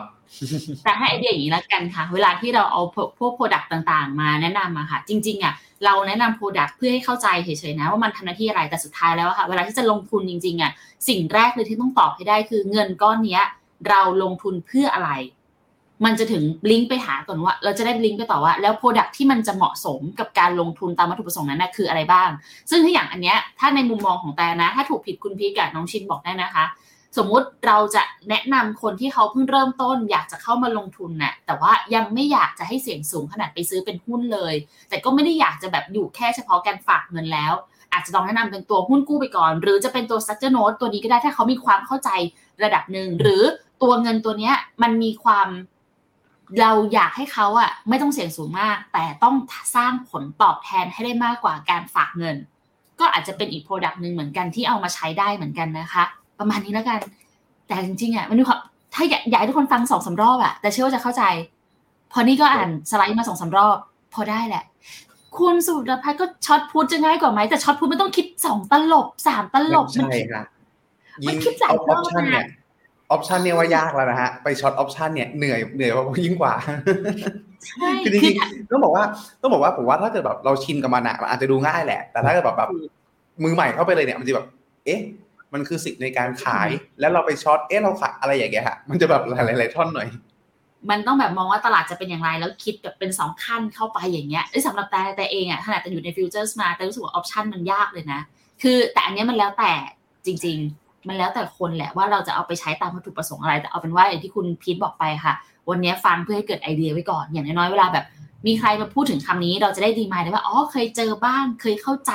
เคยได้ยินได้ฟังมาบ้างแล้วเดี๋ยวอาจจะกลับมาดูไลฟ์วันนี้อีกทีก็ได้ค่ะ เดี๋ยวก่อนน้องชินไปนะฮะ จะมีคำถามหนึ่งฮะ จากคุณเทรนด์อ่า หรือเปล่านะไม่ครับใช่เนี่ยมันโทเลนนะไม่ซึ่งไม่ใช่ อ๋อน่าจะทอร์เรนต์นะน่าจะทอร์เรนต์ครับ ผมอ่านรวบไปเลยเทรนด์ KNBH อะด้วยกันค่ะคุณ KNBH ถามถึง scenario ที่ 4 จะได้หุ้น B จำนวนเท่าไหร่ครับ หุ้น A ไม่ได้หรอครับ จะขาดทุนไปเกินครึ่งเลยเหรอครับ ก็ได้ราคาหนึ่งล้านบาทนะครับ หารด้วยราคาสไตล์ของหุ้น A นะครับ ก็คือเหมือนได้ราเอ้ยราคาหุ้น B จำนวนหนึ่งล้านบาทครับพี่ อ่า นี่เอาเปิด scenario ให้ดูก่อนนะ scenario ที่ 4 คืออะไร ใช่ ก็คือเราลงทุนเริ่มต้นที่หนึ่งล้านใช่ไหมครับ เราก็จะได้ราคา สไตร์ของหุ้น B หารด้วย เอาหนึ่งล้านไปหารราคาหุ้น B ก็จะได้หุ้น B จำนวนสัดส่วนหนึ่งล้านบาทครับพี่ ก็คือเหมือนแบบมันก็ไม่ได้หายไปไหน แต่ว่าได้หุ้น B ตัวเดียว ก็คือ A ไม่ได้ได้ B ตัวเดียวใช่ค่ะแต่จากจำนวนเงินที่เราสไตล์ไพร์ไว้ก็คือ1ล้านบาทเอามาหารซะได้จำนวนหน่วยเท่าไหร่ก็ว่ากันไป อย่างนั้นเนาะใช่ครับผมโอเคค่ะ ประมาณนี้ น้องชินไว้เข้าหลังมาเราเตรียมเตรียมแบบอันนี้ดีกว่า วิธีการเอา structure note มาใช้ สำหรับคนที่อ่าอยากจะวางแผนการเงินภาพรวมเนาะเป็นจะไปลิงก์กับ product อะไรได้บ้างดีกว่า เดี๋ยวรอบหน้ารอบหน้าดีกว่า ได้ครับผมโอเค วันนี้ขอบคุณมากๆเลยนะคะ ไม่ไม่เปลี่ยนใจอยู่กับพวกพี่จริงเหรอตื้อด้วยตื้อด้วย โอเคอะงั้นขอบคุณน้องชินมากๆเลยนะคะ วันนี้ขอบคุณมากนะครับขอบคุณครับสวัสดีค่ะครับครับมาคุณพี่เถอะครับพร้อมไหมคะพร้อมครับผมนี่มีน้องครึ่งชั่วโมงนะ ไว้อยู่นะ แต่วันนี้ครับผมยอดคนดูน้อยอะแอบสงสัยคนแอบไปดูใช่อะไรกันหรอครับวันนี้มีบอลหรือเปล่าก็ไม่ไม่มีนะฮะไม่ใช่เมื่อคืนไงห้าสองอืมอ๋ออุ้ยพี่แบงค์น่าจะเศร้าอยู่ครับตอนนี้สักพักพี่แบงค์ล็อกอินเข้ามา อุ้ยนี่เลยนะขออภัยด้วยค่ะเราไม่พาดพิง เอาหน้าอย่างน้อยพี่ก็ได้สองศูนย์ก่อน คิดอย่างนี้ค่ะครับไปค่ะคำถามข้อแรกค่ะ ถามถึงตลาด DM ถือทั้ง KFG Brand RMF KGH RMF PWin RMF SCB M World จะซ้ำซ้อนกันเกินไปไหมครับ ถ้า SCB M World เป็น core เป็น core port ส่วนตลาด EM มีจีน อินเดีย อินโด เวียดนามแล้ว ก็จริงๆ ถามว่าซ้ำเกินไปไหม ซ้ำในระดับหนึ่งแต่ไม่ได้มากขนาดนั้นครับ เพราะว่าอย่างในส่วนของตัว M World เองเนี่ยเขา เป็นลักษณะตัวกว้างๆมากกว่า ส่วน G Brand เนี่ยจะมีอ่าถ้าผมส่วน G Brand กับ P Win จะมีธีมติกค่อนข้างชัดเจน ก็คือ G Brand เองเป็น branding ไปเลย ซึ่ง branding ที่ผมพูดถึงประจำก็คือไม่ใช่ว่าหุ้นแบรนด์เนมแต่หุ้นที่มีแบบแบรนด์ loyalty สูง หรือคนออกอ่าหรือคนใช้แล้วติดใจหรือคนใช้แล้วเปลี่ยนไปใช้อย่างอื่นได้ยาก เช่น Microsoft อะไรลักษณะนั้นครับรวมไปถึงตัวหุ้นที่ผมพูดถึงประจำก็คืออย่างหุ้นของบริษัทบุหรี่ ลักษณะนั้นคือคือพอคนสูบแล้วติดพอติดปุ๊บผลสุดท้ายแล้วเนี่ยก็เปลี่ยนได้ยากในลักษณะนั้นครับซึ่งตรงเนี้ยจุดที่ต่างต่างจากตัว M World ก็คือเขาจะมีความแอคทีฟในการบริหารในกรณีที่เขามองว่าตลาดจะเป็นขาขาขึ้น ตัวเศรษฐกิจจะขยายตัวมาก ก็อาจจะไปถือในส่วนของตัวกลุ่มพวกสินค้าฟุ่มเฟือยที่มีลักษณะของตัวแบรนด์ loyalty สูงก็ได้ แต่ถ้าในกรณีที่เขามองว่าเอ๊ะเศรษฐกิจจะชะลอนะเขาอาจจะย้ายมาถือพวกหุ้นบุหรี่เยอะหน่อยหุ้น defensive เยอะหน่อยอ่าไม่ใช่หุ้น defensive หุ้นที่มีความจำเป็นในการบริโภคเยอะหน่อย แต่มี branding ดีด้วยในลักษณะนี้ก็จะลดดาวดาวลงมาได้ ซึ่งก็ต้องบอกว่าความ active ลักษณะเนี้ยฮะมันช่วยได้ในในกรณีที่เขาทำได้ถูกต้องอ่ามีการปรับพอร์ตได้ถูกได้ได้ถูกต้องต่อเวลา ซึ่งต้องบอกว่าที่ผ่านมาเนี่ยตามธรรมชาติครับมีทั้งช่วงที่ทำได้ดีและไม่ดี อย่างช่วงปีโควิดเอง เป็นช่วงเวลาที่ช่วงแรกเขาอาจจะปรับตัวไม่ทันเพราะมันเป็นเหตุการณ์ที่แบบปัจจุบันทันด่วนมาก แต่หลังจากนั้นพอผ่านโควิดไปได้ปุ๊บเนี่ย สักระยะหนึ่งพอกลับเข้าสู่อ่าพ้นช่วงที่ตลาดตลาดหุ้นเป็นขาขึ้นแรงๆแล้วเนี่ยเริ่มกังวลเรื่องเงินเฟ้อเริ่มกังวลเรื่องดอกเบี้ยกันเขาก็ปรับไปถือหุ้นพวกวอลมาพวก Microsoft พวก Nestle พวกอ่อผมจำชื่อหุ้นบุหรี่ได้จริง กลุ่มนี้ฮะค่อนข้างเยอะทำให้พอช่วงตลาดขาลงเนี่ยเขาเองก็ลงน้อยกว่าครับก็มีทั้งในส่วนของตัวที่ต้องบอกว่าเป็นโอกาสที่จะทำให้เรา outperform ได้ ก็เลยมองว่า ตัวนี้อาจจะไม่ได้ซ้ำแบบตรงๆ 100%ครับรวมไปถึงในส่วนของตัว p ีวินที่อ่าฟิลิปมอริสขอบคุณมากครับผม รวมไปถึงในส่วนของตัวตัว PWIN ที่มีลักษณะเป็น growth จ๋าเลยครับผมอันนี้ก็จะค่อนข้างที่จะไม่ซ้ำเลย เพราะฉะนั้นถือ 3 ตัวนี้คู่กันได้ครับเพียงแต่ว่าหลักๆเอง อาจจะแนะนำว่า p w i n อาจจะน้อยกว่านิดนึง เพราะว่าเขาเป็นกลางเล็ก ไม่เชิงกลางเล็กเขาเป็นโกรดจ๋าเขาหวังให้ expected return ได้ค่อนข้างสูงแต่ SD มันก็สูงตามอาจจะน้อยกว่า 2 ตัวนี้หน่อยเท่านั้นเองครับส่วนตลาด EM มีจีน อินเดีย อินโดเวียดนาม โอเคเลยครับผมถือว่าค่อนข้างครอบคลุมฮะเพียงแต่ว่าอาจจะขาดไปในสองตัวเอเชีย EM อื่นฝั่งในฝั่งเอเชียเนาะถ้าถ้าผมแนะนำเองก็อาจจะแนะนำเป็นมีเอเชียกว้างๆสักกองหนึ่งอย่าง B เอเชียแลักษณะนี้ก็ได้เข้ามาเป็น แกนกลางของฝั่ง EM ก็สามารถทำได้จะได้เผื่อในกรณีที่สมมติว่าเกาหลีใต้วิ่งดีไต้หวันวิ่งดี เราจะได้มี position ตรงนั้นไปด้วย แต่ว่าถ้าเกิดเราไม่ได้ชอบกองนี้มาก ก็อาจจะมีสัดส่วนน้อยหน่อยก็ได้เช่นสมมติจีนอินเดียอินโดเวียดนามอย่างละสิบสมมตินะฮะตัวตัวเอเชียอาจจะมีสักห้าถึงสิบไม่เกินนี้ก็ได้ครับจะได้ครอบคลุมทั้งภูมิภาคทั้งฝั่ง DM ที่หนักอเมริกาหนักยุโรปแล้วก็ครอบคลุมในฝั่งเอเชีย ที่มีจีนอินเดียอินโดเวียดนามครับ เดี๋ยวนะคุณพีท จีนสิบอินเดียสิบอินโดสิบเวียดนามสิบก็สี่สิบนะ แล้วมีเอเชียครับครอบคลุมอันหนึ่งเป็นห้าสิบแสดงว่า EM ห้าสิบในพอร์ตแล้วนะอะอันนี้สมมุติเฉยๆฮะว่าว่าอ๋อว่าถ้าเกิดมีประมาณเนี้ยไม่ไม่ควรอ่าตัว B เอเชียถ้าจะมีก็อาจจะไม่เกินสักห้าสิบเปอร์เซ็นต์เพราะเข้าใจว่าอันเนี้ยน่าจะค่อนข้างหวัง growth จากตัวกลุ่มประเทศเกิดใหม่เหล่านี้เลยครับอืมอ๋อโอเคโอเคงั้นสรุปคำแนะนำก็คือ ไม่ไม่ได้ซ้ำกันเกินไป แล้วก็การใช่ถือ SCBM World เป็นคอพอร์ตก็โอเค อีกครับเอ็มผมก็โอเคแล้วถูกไหมคะ แต่ครับต้องขอดูสัดส่วนหน่อยเนาะว่าถือเท่าไหร่ อันนี้ใช่สำคัญ กระจายดีแล้ว โอเค ถ้า recession จะ coming soon จริงๆ กลุ่มอย่าง KFG Brand KF Infra KF Health KT PAF KT Property กองเรากองเหล่านี้กองไหนน่าจะพอทนทานได้บ้างไหมคะ ในมุมมองของคุณพีทขอบคุณค่ะ จริง ๆ ต้องบอกว่าเรามองว่ายังพอทนทานได้ครับ เพียงแต่ว่าความคำว่าทนทานในที่เนี้ยไม่ได้หมายถึงว่าบวกสวนเนาะ เรามองในกรณีที่ว่าอย่างน้อยเองเนี่ยอาจจะเป็นลักษณะของการที่ลงน้อยกว่าเฉยๆครับผมอย่างที่ผมพูดถึงก็คืออถ้าเกาะถ้าตลาดหุ้นลง 20 เราคาดหวังกองพวกนี้อาจจะลงอยู่ในลักษณะแบบ 15 12 ประมาณนี้ครับหรือ 10 หรือ 8 ก็ยังดีคือ เป็นลักษณะที่ลงแต่ลงน้อยกว่า เพียงแต่ว่าถามถามว่าหลายๆคนจะถามว่าเอ๊ะแล้วถ้าอย่างนั้นทำไมไม่ถือเงินสดไปเลยล่ะก็ต้องบอกจริงๆก็ทำได้ครับ แต่คำถามสำคัญก็คือ บางครั้งเองเราไม่สามารถรู้ได้ว่าเมื่อไหร่ มันจะจบลงเมื่อไหร่มันจะ bottom เมื่อไหร่จะผ่านพ้น recession เพราะฉะนั้นการถือหุ้นลักษณะนี้เอาไว้บางส่วน มันอาจจะ down ๆเหมือนกัน ลบเหมือนกันแต่ลบน้อยกว่ามันช่วยได้ แล้วถ้าตลาดหุ้นวิ่งขึ้นเร็วกว่าที่เราคาดการณ์ เราก็จะได้มีในส่วนของตัว betaหรือการเคลื่อนไหวของพอร์ตคล้ายๆ กับหุ้นบางส่วนด้วยครับ ซึ่งถ้าถามว่ากองไหนจริงๆก็บอกว่าโดยทั่วไปเนี่ยผมอาจจะชอบ หลักๆเองนะฮะหนึ่งก็คือ KF-GBRAND เนาะอย่างที่ผมพูดถึงเมื่อกี้เขาถือหุ้นจำอ่าหุ้นถือหุ้น branding ดีแล้วก็มีการปรับพอร์ตได้ที่ต้องบอกว่ามีทั้งทำได้ดีและไม่ดี แต่ธรรมชาติก็คือ แม้จะเขาจะปรับพอร์ตได้ไม่ดี อาจจะไม่ได้แบบ timing แบบเป๊ะๆแต่ผลสุดท้ายแล้วด้วยความที่ว่าเป็นหุ้นแบบ branding ดี loyalty ดีเนะฮะทำให้โอกาสที่มันจะล้มหายตายจากจากตลาดไปค่อนข้างยาก ก็เลยมองว่า KFC Brand เนี่ยก็น่าจะรอดได้มีอยู่ในจุดที่ถ้าเรามอง recession ถือว่าถือครองได้ ต่อมาก็ อาจจะมองไปที่ให้เลือกแล้วกันครับ ว่าหนึ่งเลยก็คือเป็นตัวอย่างตัว health healthcare ครับ healthcare มันมีลักษณะของตัวที่เอ่อยอดขายโตขึ้นเรื่อยๆ แต่มาจิ้นบางลงเพราะเรื่องของกฎหมายเรื่องของอะไรก็ตามรวมถึง R&D ครับแต่ธรรมชาติก็คือในช่วงวิกฤตเขาเป็นสินค้าจำเป็น ไม่ว่าเศรษฐกิจดีไม่ดี คนก็ยังป่วยคนก็ยังเสียชีวิตต้องเข้าเพราะฉะนั้นก็เลยเป็นตัวหนึ่งอ่าใช่ฮะมันก็เลยเป็นตัวหนึ่งที่ค่อนข้างจะทนทานแต่คล้าย ๆ ตัวแรกก็คือ มันอาจจะลงแต่ลงน้อยกว่าเฉยๆหรืออีกสายหนึ่งก็คืออาจจะไปกลุ่ม property เลยเช่น KTPAF อะไรลักษณะนั้นที่เป็น property แล้วธรรมชาติครับ ถ้าเกิดในการในกรณีที่ recession เกิดขึ้น สิ่งที่จะตามมาก็คือการลดอัตราดอกเบี้ย พอลดดอกเบี้ยปุ๊บ กลุ่ม property อ่าเราจะเริ่มได้ยินคำว่า search for yield ก็คือเริ่มมีคนมองหาอันดอกเบี้ยสูงๆ yield ดีๆ กลุ่ม property ก็มีโอกาสจะกลับมา outperform ได้ แต่ว่าไม่ใช่ว่าลดดอก ไม่ใช่ว่าลดดอก outperform ทันที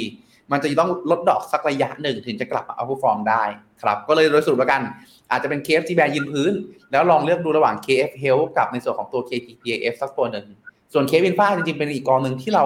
แนะนำนะ แต่ว่าผมไม่ได้พูดถึงเพราะว่าเขามีความเป็นรูปผสมฮะระหว่าง growth กับตัว defensive ในเชิงของ infra ซึ่งถ้าเรามองแบบค่อนข้างกังวลเลยว่าเอ๊ะมันจะ recession นะลักษณะเนี้ยพอมันมีกลิ่นอายของความ growth อะบางทีมันอาจจะมีดอดาวได้ ถ้า หลายๆคนที่ไม่ชินกับความผันผวน อาจจะอยู่ในจุดที่ใจสั่นได้ ผมก็เลยแนะนำไปที่สองกองหลักเมื่อกี้มากกว่าครับผม EF กับ property ไปเนาะอ่าใช่ครับ จริงๆอะแต่ว่าประเด็นเนี้ยมันอาจจะต้องแยกนิดนึงก่อนว่า เราจะลงทุนด้วยการรอ recession หรือจริง ๆ แล้วจะรอตามดอกเบี้ย เพราะว่าตอน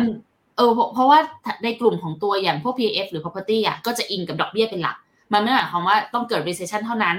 กลุ่มนี้ถึงจะมานะคะ แต่มันต้องแบบลดดอกเบี้ยลงมา เพื่อให้เห็นถึงแบบแก็บที่มันเพิ่มขึ้นระหว่างแบบยิวของแต่ละส่วนเนาะทั้งของดอกเบี้ย แล้วก็ทางฝั่งของตัว lead ไปดังนั้นก็อาจจะต้องแบบแบ่งเขาเรียกอะไรแบ่งประเด็นในการพิจารณากองนอกเหนือไปจาก recession เนาะคุณพีทครับผม ถูกใช่ไหมหรือแต่เข้าใจผิดใช่ณพีทใช่บอกครับได้ใช่นะครับแล้วไม่มั่นใจเอ๊ะหรือฟังผิดวะอืมอะไรอย่างงี้ไปค่ะสวัสดีค่ะคุณแมนดี้โอเค ยูไชน่า KT China KT A Shares ลงทุนต่างกันยังไงครับ และปีนี้ KT China Bond น่าลงทุนไหมครับ ก็จริงๆ KT China Bond ผมตอบคำถามสุดท้ายก่อนแล้วกันนะ KT China Bond ถือว่ามีความน่าสนใจครับ เพราะว่าหลักเองก็คือ สิ่งที่เกิดขึ้นคือแนวโน้มของทางการจีนผ่อนคลายมาตรการออกผ่อนคลายมาตรการคุมเข้มมาเรื่อยๆจนกระทั่งเริ่มกลับมากระตุ้นแล้วและถ้าเป็นลักษณะนั้นปุ๊บเนี่ยสิ่งที่จะเกิดขึ้นก็คืออ่าถ้าเขาต้องการกระตุ้นเศรษฐกิจจริง สิ่งที่เกิดขึ้นตามมาก็คือเรื่องของตัวการลดดอกเบี้ยหรือการออกมาตรการทั้งหลายเอามาช่วยอุ้มในเรื่องของตัวกลุ่มเปราะบางกลุ่มเสี่ยงทั้งหลายทำให้ประเด็นที่เคยกดดันช่วงก่อนหน้า อย่างเรื่องของตัวอสังหาเรื่องของอะไรก็ตามความเชื่อมั่นจะเริ่มกลับมาพอเริ่มกลับมาปุ๊บตราสารนี้จะเป็นตัวหนึ่งที่นักลงทุนเข้าไปเล็งก่อน ก็เลยทำให้ตัวไชน่าบอลเนี่ยก็มีความน่าสนใจแต่ธรรมชาติครับการลงทุนในตลาดหุ้นจีนความผันผวนสูง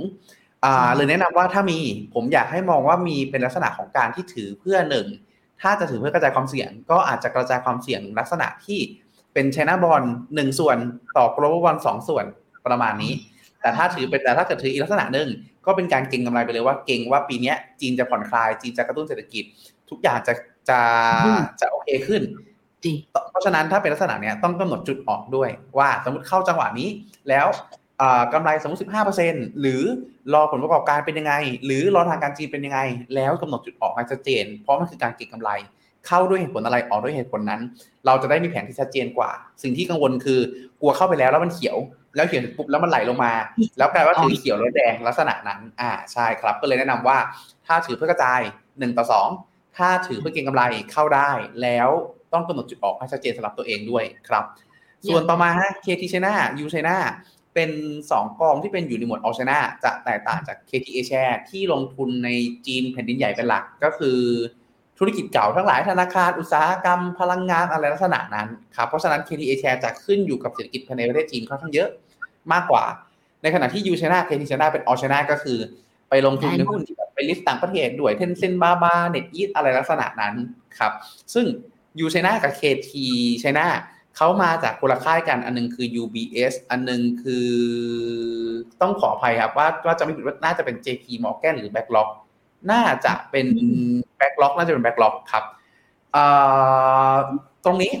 ในส่วนของตัว KT China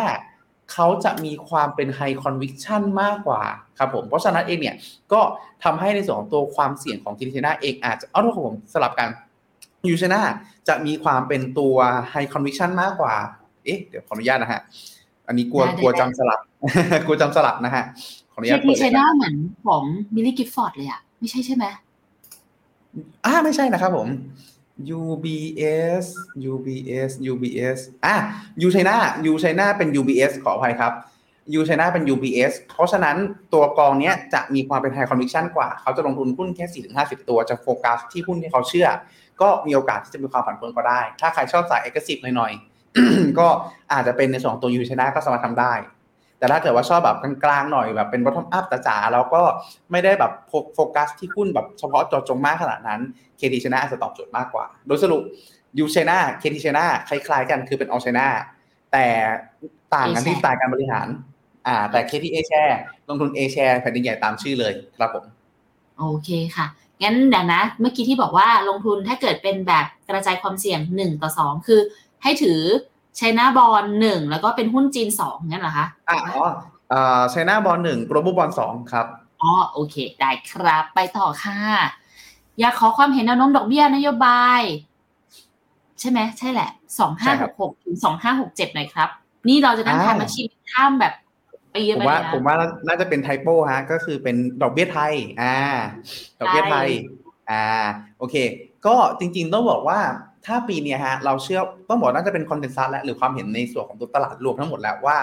กรงงน่าจะขึ้นดอกเบี้ยไปเรื่อยๆ แต่ขึ้นแบบไม่เอ็กซ์ซีฟอ่าผมชอบที่ที่คุณดรออสติน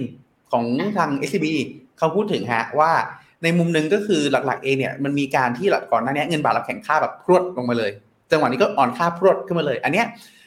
ส่วนหนึ่งเองผมเห็นด้วยว่ามันอาจจะเป็นเรื่องของการที่ปรับสู่สมดุลแล้วเดิมทีเราแข็งพรวดแล้วก็อ่อนพรวด มันอาจจะกลับเข้าสู่สมดุลตรงนั้นได้ ซึ่งในส่วนของตัวแบงก์ชาติเองเขามีหน้าที่คุมในเรื่องของตัวเสถียรภาพ นอกจากอัตราแลกเปลี่ยนและเรื่องของตัวสภาพคล่องของตลาดเรื่องของตัวเศรษฐกิจด้วย เพราะฉะนั้นตรงเนี้ยถ้าเป็นการปรับเข้าสู่สมดุลเขาก็ไม่ได้มีความจำเป็นที่จะต้องมีการ action อย่างรุนแรงเพื่อที่จะพยุงหรือกดดันในเชิงของตัวอัตราแลกเปลี่ยนตรงนั้น เพราะฉะนั้นเองเขาก็เลยไปโฟกัสที่ 1 เศรษฐกิจ 2เรื่องของตัวเงินเฟ้อในประเทศมากกว่า ซึ่งเงินเฟ้อในประเทศเราก็อยู่ในจุดที่เริ่มหักหัวลงมาเรื่อยๆ เพราะฉะนั้นณจุดเนี้ยฮะก็เลยเป็นจุดที่น่าจะขึ้นดอกเบี้ยต่อ แต่ขึ้นแล้วไม่ได้ขึ้นแบบเร็ว 0.25 0.25 0.25 แล้วหลังจากนั้นเองผมว่าต้องรอดูฮะ รอดูผลสุดท้ายในการขึ้นดอกเบี้ยตรงเนี้ยมันจะไปกดดันกับเศรษฐกิจมากน้อยแค่ไหน ถ้ากดดันเศรษฐกิจมาก หรือเอฟเฟกจากเรื่องของตัว recession ทั่วโลกกระทบต่อไทยสูงมาก การขึ้นดอกเบี้ยที่ตอนนี้หลาย ๆ ที่มองว่าจะขึ้นถึง 2%อาจจะหยุดเร็วกว่าที่ก็ได้ เพราะช่วงหลังถ้าเราดูโทนดี ๆ ทางแบงก์ชาติเองพูดถึงค่อนข้างเยอะว่า เขาให้ความสำคัญให้ความสนใจกับเรื่องของตัวเสถียรภาพของเศรษฐกิจมากพอสมควร ใช่ฮะ น่าจะเป็นตัวนี้มากกว่า เพราะฉะนั้นโดยสรุปเชื่อว่าน่าจะยังขึ้นดอกเบี้ยต่อแต่หลังจากนั้นต้องรอดูผลของเศรษฐกิจ เชื่อว่าน่าจะเห็นภาพที่ชัดเจนมากขึ้นแบบสักประมาณสักไตรมาสสามปีนี้ ว่าผลสุดท้ายแล้วขึ้นดอกเบี้ยที่มองกันว่าถึง2%เนี่ยจะไปจบที่เมื่อไหร่ครับ โดยสรุปอีกครั้งหนึ่งขึ้นต่อถึงกลางถึงกลางปี ถึงกลางปี จากนั้นไตรมาสสามประเมินอีกครั้งหนึ่งอาจจะยังไม่กล้าพอฮะที่พูดถึงปีหน้าเพราะว่าปีหน้าเนี่ย เรียกว่าไงดีฮะตัวปัจจัยอะไรที่แบบมันไม่คาดคิดเนี่ยมันเยอะมากแม้กระทั่งสหรัฐตอนนี้ที่เป็นเบอร์หนึ่งก็เริ่มมีความเห็นแตกนะฮะบางเจ้ามอง soft landing บางเจ้าบางเจ้ามองเริ่มวิกฤตเริ่มหายไปแล้ว บางเจ้ามอง no landing แล้วเหาะขึ้นต่อเลยก็มี ซึ่งทุกอย่างเนี่ยมันส่งผลต่อตัวเศรษฐกิจแล้วก็แนวโน้มดอกเบี้ยไทยทั้งสิ้นครับผมจริง ๆ ไม่แน่ใจนะคุณพีทอย่างปีที่แล้วแต่เห็นอย่างหนึ่งเลยสำหรับการประชุมกนง.เรามีการปรับการรอบการประชุมอะให้หลังจากการประชุมเฟดนะ แต่ไม่แน่ใจปีนี้ยังไม่ได้เทียบว่าเขาปรับรอบการประชุมของกนง.ให้เป็นแบบหลังจากของเฟดหรือเปล่าหลัง FOMC หรือเปล่า ซึ่งจริงๆนี่เป็นสัญญาณอย่างนึงนะคะว่าแบบจริง ๆ ทางแบงก์ชาติเองเนี่ยเขาก็คำนึง ถึงภาวะเศรษฐกิจทั้งหมดที่มันเกิดขึ้นแหละถึงต้องรอดูก่อนว่าท่าทีของเฟดในการประชุมแต่ละรอบเป็นยังไงอะค่ะนี่ถ้าเกิดใครแบบเป็นสายแบบติดตามพวกข้อมูลเหล่านี้ พิมพ์มาบอกหน่อยได้นะคะ ว่าเอาตอนนี้ยังไงเขาปรับหรือเปล่าปีนี้ ขอให้จริงปีนี้ยังไม่ได้ไปดูยังไม่ได้แบบไปตามดูเลยแต่ถ้าเห็นประชุมครั้งแรกก็ใช่เนาะช่างมันไปค่ะ แนวโน้มกองอย่าง PC Green กับ DAO T Energy มีแนวโน้มอย่างไรครับ วันนี้ตลาดถึงขั้นร้องกันเลยทีเดียว ก็ต้องบอกว่าสั้นๆครับ PC กีนเองเนี่ยถูกกดดันเนาะโดยเรื่องของตัวยอดขายรถฝั่ง EV ที่ลดลงสงครามราคาเริ่มเกิดขึ้น หลังจากนี้ฮะมันจะอยู่เป็นช่วงของการเมิร์ชเรื่องของการหาผู้อยู่รอดมากกว่า ในตลาดของฝั่งจีนเอ่อซึ่งผมพูดถึงตรงนี้ก่อนเพราะว่ากลุ่ม EV จีนเนี่ยเป็นอ่าสัดส่วนหลักของตัว P-CGREEN ของ P-CGREEN ประมาณ 40%เลยขณะเดียวกันในกลุ่มอื่นๆ ที่เกี่ยวข้องเช่นกลุ่มพลังงานสะอาดที่เหลือเองเนี่ยฮะ ต้องบอกว่าเขาเป็นสัดส่วนย่อยมากกว่า แล้วพอเป็นย่อยปุ๊บเนี่ยเอฟเฟกเลยค่อนข้างน้อย แต่ถามว่าผลสุดท้ายทางการจีนเดินหน้าไปทางนี้ไหมเดินหน้าไปทางนี้ต่อ เพราะฉะนั้นระยะสั้นๆ ต้องบอกว่าน่าจะได้รับเอฟเฟกกดดันจากเรื่องของตัวยอดขายรถของ EV หรือการแข่งขันกัน dump ราคานะตรงนี้อีกสักระยะหนึ่งเลยนะครับเพียงแต่ว่าตลาดเองมันไม่ได้ถึงขั้นแย่ขนาดนั้นเพราะว่าอะไรเพราะว่าถ้าเกิดเศรษฐกิจจีนฟื้นนึกสภาพเขาเรามีเงิน พอมีเงินปุ๊บซื้อบ้านซื้อบ้านปุ๊บ อ่าอีกอีกแอสเซทหนึ่งที่ตามมาก็คือซื้อรถ แล้วนะตอนนี้ตัว EV ฝั่งจีนเองนะครับต้องบอกว่ามันเป็นอีกเทรนด์หนึ่งแล้วที่ถือว่าค่อนข้างติดตลาดแล้วก็อาจจะเป็นในเชิงที่ว่าตัว value อาจจะได้น้อยลงก็คือมูลค่าที่ขายได้น้อยลง แต่อาจจะได้ในเชิงวอลุ่มเข้ามาชดเชยก็ได้ ก็อาจจะไม่ได้แย่มากที่คิดขึ้นอยู่กับว่าทางการจีนจะกระตุ้นมากน้อยแค่ไหนครับ เพราะฉะนั้นโดยสรุปของ PC จีนคือ มีโอกาสที่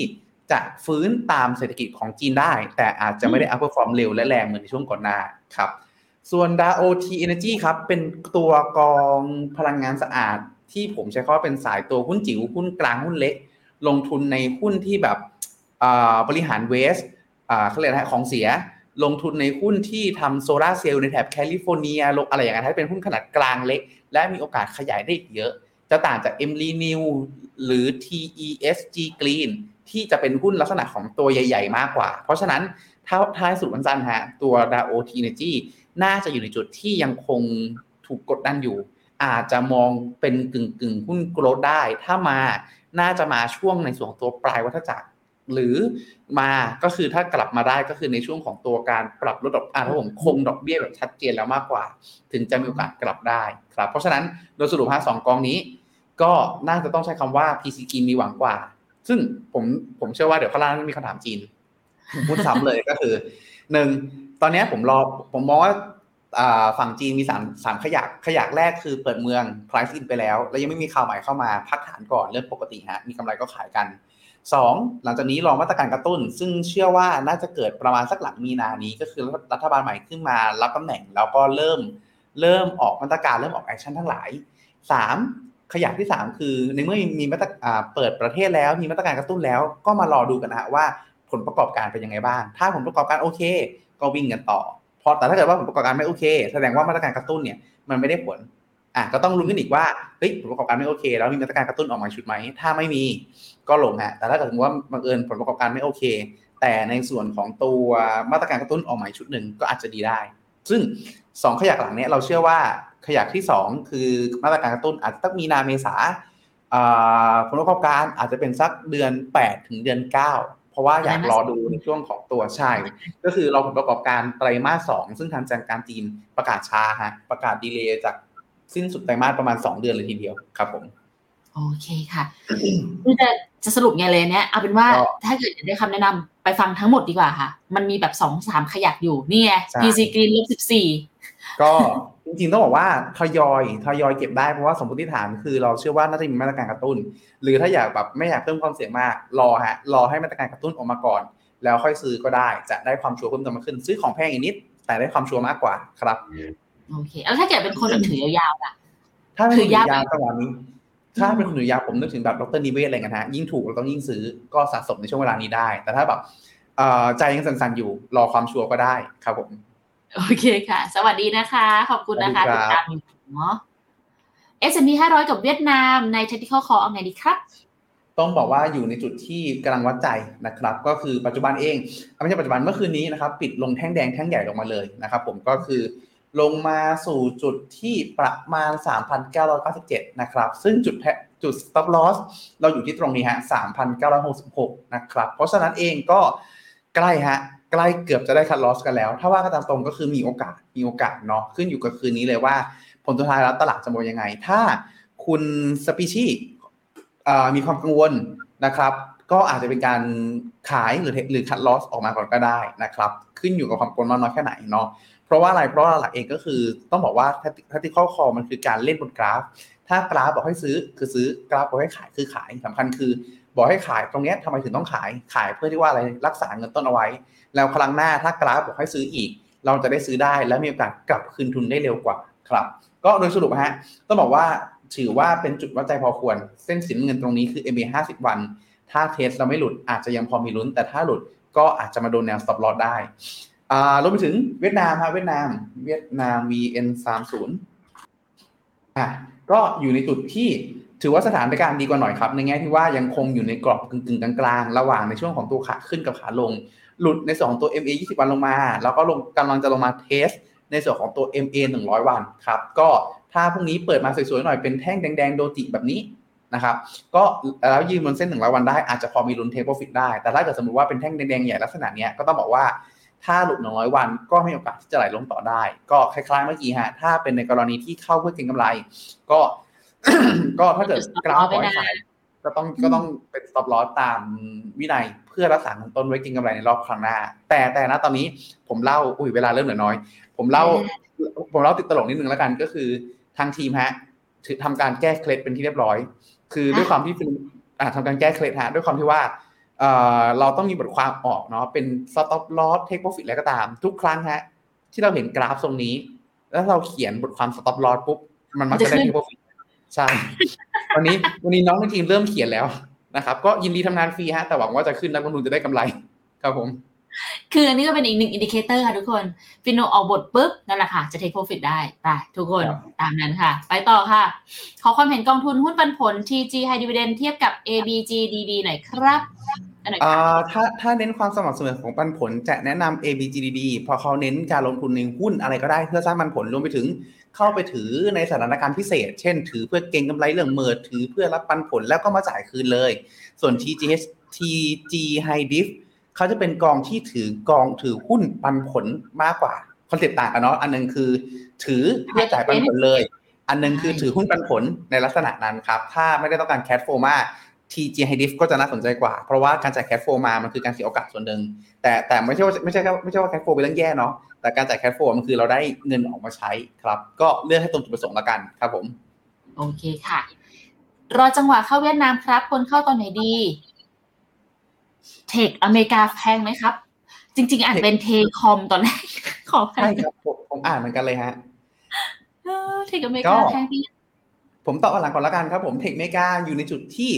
ยังเรายังคงเรายังคงมองว่าแพงเนาะเพราะว่าการปรับตัวลงครั้งเนี้ยเขาปรับตัวลงมายังไม่ได้เยอะมากนะครับอ่าเพราะฉะนั้นรวมถึงวิวเรามองว่าเขาเป็นขึ้นเพื่อลงต่อด้วย ก็เลยแนะนำว่าเลยยังไม่ได้แนะนำสะสมเนาะส่วนเวียดนามสะอ่าเมื่อไหร่ดีก็ต้องบอกว่าตรงเนี้ยถ้าเป็นทิกเกอร์ในเชิงอีเวนต์ผมจะแนะนำว่าหนึ่งรอมาตรการกระตุ้นเศรษฐกิจสองรอสถานการณ์ในเรื่องของตัวฝั่งจีนให้ชัดเจนว่าโอเคเขาเปิดเมืองเขามาตรการกระตุ้นเศรษฐกิจนั่นนี่ออกมาแล้ว ส่งผลบวกต่อเวียดนาม หรือสามลดดอกเบี้ย เพราะที่ผมพูดถึงก็คือดอกเบี้ยเงินฝากเขา9%หันมามองหุ้น12%ความน่าสนใจมันน้อย น่าจะได้อยู่ในจุดที่ซื้อแพงกว่าอีกนิดแต่ได้ความชัวร์มากกว่านะครับ แต่ถ้าเกิดสมมติคนชอบของถูกตอนเนี้ย PE มันอยู่ 8 เท่า 8 เท่านี้นิด8.07 ประมาณนี้ ก็ถือว่าน่าสนใจแล้วล่ะเมื่อเทียบกับตลาดหุ้นไทยอย่างอย่างตลาดหุ้นไทย 18 เท่าประมาณนี้ครับ ถ้าชอบของถูกสะสมระยะยาวทยอยได้ แต่ถ้าแบบอยากได้ความชัวร์รอให้สาม trigger เมื่อกี้เกินก่อนดีกว่าครับ โอเคไปต่อค่ะ หุ้นเตรียมลงรัวๆเฟดขึ้นดอกเบี้ยเกินคาดได้ทั้งยาวขอบคุณนะคะ นี่เป็นอีกมุมมองหนึ่งเนาะส่วนนี้ลูกร้าน F mode SCB SCB S&P 500 ยังให้ถือต่อไหมคะ KFGG ถือได้หรือยัง อันนี้ผมมั่นใจว่าน่าจะอ่าไม่มั่นใจว่าเป็นระยะยาวหรือเปล่า ถ้าเป็นระยะยาว AF mode SCB S&P 500 ถือต่อได้ครับ KFGG เหมือน VT อ่าเหมือน DAO T Energy เมื่อกี้รอก่อนครับ โอเคค่ะ เพิ่งซื้อยูจิสไป 7 ล้านช่วงนี้ลงรัวๆเศร้ามาก อยู่บนเรื่องอ่ากัน โดยใช่ไหมสั้นๆนะต้องบอกว่ามันเป็นเรื่องของตัวบอลยูดีบอลยูดีเพราะเศรษฐกิจแรงร้อนแรงเนาะแต่สิ่งที่เราพูดถึงประจำก็คือถ้าผลสุดท้ายแล้วเฟดจะยืนขึ้นดอกเบี้ยเขาจะกลับเข้ามาสู่ภาวะปกติได้ มีดาวดาวฮะที่ผมพูดถึงมีดาวดาวในช่วงสั้นๆ แต่หนึ่งปีหลังจากเนี้ยเราคาดหวังผลตอบแทนมันได้ครับ โอเคค่ะ ผมอยากลงทุนใน Berkshire ต้องซื้อกองไหนครับเออเขาอาจจะไม่ได้มีลงทุนหุ้น Berkshire แบบเป็นสัดส่วนหลักครับ แต่ว่าจะเป็นสัดส่วนย่อยๆอยู่ในกองต่างๆ เช่น SCB S&P 500 อันนี้ก็มีนะครับ แต่สัดส่วนน้อยหน่อย แต่ถ้าเกิดแบบสไตล์คล้ายๆ Berkshire นะฮะ จะมี SCB Billionaire คอนเซ็ปต์ก็คือลงลงทุนตามเอ่อเศรษฐีในฝั่งสหรัฐครับ เพราะฉะนั้น Warren Buffett ถือ Berkshire จะได้คอนเซ็ปต์คล้ายๆกันแต่ไม่ได้หุ้น Berkshire ครับ โอเคค่ะ คุณพีทคะหุ้นไทยจะ peak ก่อนเลือกตั้งเมื่อไหร่ดีคะจริงเปล่าจะได้ขายสลับไปกองอื่นค่ะ แล้วมี LTF ด้วยค่ะที่จะต้องขาย จริงๆ ต้องบอกว่าถ้าแต่พี่ก่อนเลือกตั้งใช่ฮะส่วนใหญ่มันจะเป็น P election rally อ่าแต่ถ้าเป็น LTF อาจจะต้องไปดูเส้นในด้วยว่า ตัวสัดส่วนหลักที่เขาถือครองอยู่หน้าตาเป็นยังไงบ้าง ตรงกับกลุ่มที่ได้รับประโยชน์หรือเปล่า ผมติดตามคุณปิงอยู่เหมือนกันกลุ่มมีเดีย กลุ่มอะไรกลุ่มคอมเมอร์สกลุ่มเนี้ยจะเป็นกลุ่มที่ได้รับประโยชน์ค่อนข้างเยอะจริงๆผมผมใช่ผมชอบมากเลยนะ เพราะว่าจริงเมื่อก่อนเนี่ยผมจะนึกถึงพวกกลุ่มก่อสร้างกลุ่มคอมเมอร์สมากกว่า แต่พอพูดถึงมีเดียอ่าจริงฮะถูกได้เลยทันทีใช่ฮะอืม ถ้าถ้าถ้า LTF ที่เราถือครองอยู่มีกลุ่มเหล่านี้เยอะอาจจะถือต่อได้ แล้วก็ค่อยไปขายในช่วงแบบใกล้ๆเลือกตั้ง แต่ถ้าเป็นกรณีที่สมมติว่าไม่ได้มีสัดส่วนกลุ่มเหล่านี้เยอะต้องบอกถ้าว่ากันตามตรงก็คืออาจจะไม่ได้ผลมีผลมากนะเพราะเชื่อว่าดัชนีไม่ได้ปรับตัวขึ้นอย่างมีนัยยะ แต่เป็นการเปลี่ยนกลุ่มเล่นมากกว่าครับ ซึ่งตอนนี้หุ้นไทยถือว่าแพงนะทุกคนอย่าลืมนะใช่ว่าเราขึ้นมาเยอะไปค่ะ B Premium ของ BBRAM เหมือนหรือต่างกับ KFG Band อย่างไรบ้างครับ ถ้าถ้าเรื่องลงทุนคือส่วนประมาณเท่าไหร่ โอเคขอโทษครับอ่า B Premium จะไปคล้ายกับของอีกเจ้าหนึ่ง Premium Band อ๋อ Premium อ่าผมจำชื่อตัวตนไม่ได้ หมายถึงอ๋อ T Premium Band โอเค ของธนาชาติครับผมโอเคค่ะครับ จะไปคล้ายกับกองนั้นมากกว่า คือเขาไม่ได้ถือกลุ่มหุ้นที่เป็นอ่า branding หรือ brand loyalty สูง แต่เขาถือหุ้นกลุ่มที่เป็น luxury brand ทั้งหลาย เพราะฉะนั้นจะไม่ได้คล้ายกับ KFG brand แซะหนึ่งร้อยเปอร์เซ็นแต่ก็ไม่ได้เรียกว่าไงดี เรียกได้ว่าต่างดีกว่าต่างต่างต่างครับจะมีความคล้ายในในแง่ที่ว่า พอเป็นแบรนด์ high-end เหล่านี้ เขาจะมีลูกค้าที่มีแบรนด์ loyalty สูง แต่ว่าขณะเดียวกันเขาก็มีความอ่อนไหวต่อวัฏจักรเศรษฐกิจสูงกว่า ที่จะเป็น branding ในลักษณะของ KFG brand เพราะฉะนั้นจะมีความอ่อนไหวต่อวัฏจักรเศรษฐกิจสูงกว่าครับ โดยสรุปคือต่างฮะต่างต่างต่างในแง่ของแบรนด์คำว่า brandingที่ ตีความหมายออกมาครับ ถ้าเรื่องลงทุนควรมีเท่าไหร่ ผมแนะนำว่าอาจจะเป็นลักษณะของ tactical port อ่าเขาเรียกอะไรนะ Satellite Port อ่าใช่ครับผม satellite port มากกว่าก็คือหมุนเข้ามาในช่วงเวลาที่เรามองว่า โอเค ในส่วนของตัวเศรษฐกิจจะรุ่งเรือง เฟื่องฟูซื้อซื้อของแบรนด์เนมใช้กันอู้ฟู่จนทั่วเมือง กลุ่มเหล่านี้ฮะจะได้ผลประโยชน์มากกว่า แล้วเมื่อไหร่ก็ตามที่เรามองว่าเออเศรษฐกิจเริ่มชะลอนะ ก็อาจจะลดสัดส่วนลงมาครับเพราะฉะนั้นอาจจะมีสักแบบ5ถึงไม่เกิน 20% 20%ที่ผมให้เยอะเพราะว่าเผื่อบางคนแบบมีใคร condition ว่าช่วงนี้เศรษฐกิจร้อนแรงมาก ไปถึงเลเวลนั้นก็ได้ แต่สำคัญคือ ถ้ามองว่าเศรษฐกิจจะเริ่มชะลออาจจะต้องลดมันลงมาจาก 20 ลงมาเหลือ 5 เหลือ 0 ก็ได้ครับสำหรับแต่แต่มองกลุ่มนี้เป็นแบบ thematic เลยนะ จะไม่ให้แบบอ่าสูงเยอะในพอร์ตนะ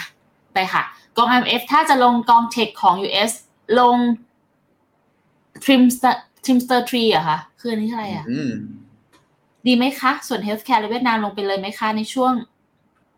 เออคุณแม่อันนี้ไม่มั่นใจนะครับ ว่าหมายถึงตัวไหนติดต้ไว้องขก่ออนอภัยด้วยจริงๆจิมสเตอร์ทรี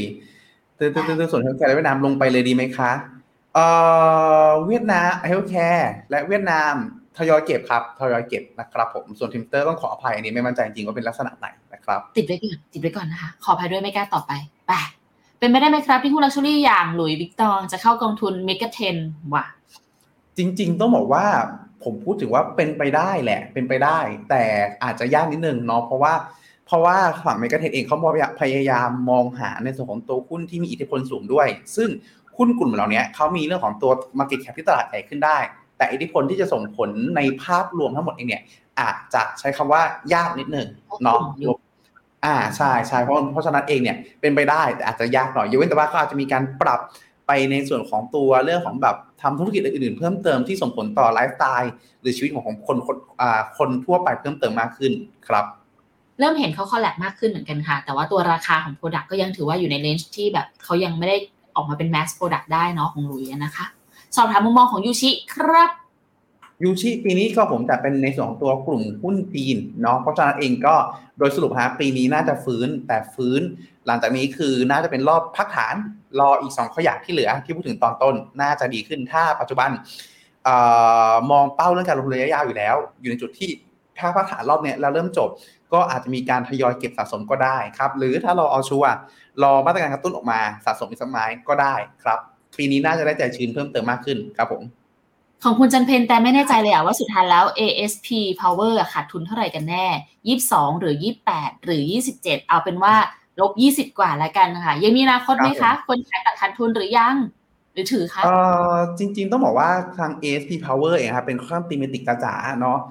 ถ้าต้องถามก่อนว่านะณด้านเดวันเลยที่เราลงทุนกองนี้ เราลงทุนด้วย ภาพมองระยะยาวหรือเปล่า และถ้าภาพมองระยะของเรายังคงมองว่าเป็นบวกอยู่ อาจจะไม่แนะนำให้ขาดทุนอาตัดขาดทุน แต่แนะนำเป็นการทยอยสะสมมากกว่า แต่ถ้าสมมุติฮะการเข้าเป็นการเข้าเพื่อจริงกำไร อาจจะต้องใช้คำว่าอาจจะอาจจะดีเลย์กันไปในการในการคัดลอสเนาะเพราะลงมาค่อนข้างลึกครับถ้าเราได้คำได้คำตอบไปแล้วว่าเรามองภาพระยะยาว ถามว่า SP Power ถ้าจะสะสมสะสมได้เมื่อไหร่ ก็จริงต้องบอกว่าพอไปดูข้างในครับเขามีทั้งลงฝั่งจีน Clean Energy เขามีลงทุนในส่วนของตัวกองแม่ของดา OT Energy เมื่อกี้ด้วยส่วนหนึ่ง แล้วก็มีลงทุนในส่วนของตัวกลุ่มที่อยู่ห้องพลังงานสะอาดโดยตรงอีกเป็นที่เป็น ETF อีกตัวหนึ่งค่อนข้างกระจายหลากหลายครับแต่ยังไงก็ตามพอดูในภาพรวมแล้วเนี่ยเขาจะมีความเป็นโกรดค่อนข้างเยอะ เพราะฉะนั้นฮะถ้าจะสะสมได้เอาแบบที่ว่าซื้อแล้วชัวร์หน่อย ไม่ไม่เป็นการถมเงินลงไปในจังหวะที่ขาลงเยอะๆเนี่ยเลยแนะนำว่าดอกเบี้ยหยุดขึ้น แล้วค่อยถัวค่อยสะสมน่าจะดีกว่าครับ แต่ถ้าเป็นกรณีที่ตั้งใจเก็งกำไร ก็อาจจะใช้คำว่าเอาใจช่วยให้มันฟื้นขึ้นมา แล้วหลังจากนั้นค่อยเปลี่ยนม้าขี่ คือสมมติฟื้นขึ้นมาติดลบสักสิบห้าเปอร์เซ็นสิบเจ็ดเปอร์เซ็นทำใจได้ขายออกแล้วไปเปลี่ยนตัวเล่นเป็นตัวที่เรามั่นใจดีกว่าครับเขาให้คำตอบมาแล้วค่ะว่า ซื้อตอน IPO ตอนนั้นมองว่ามีอนาคตแต่ตอนนี้ไม่แน่ใจ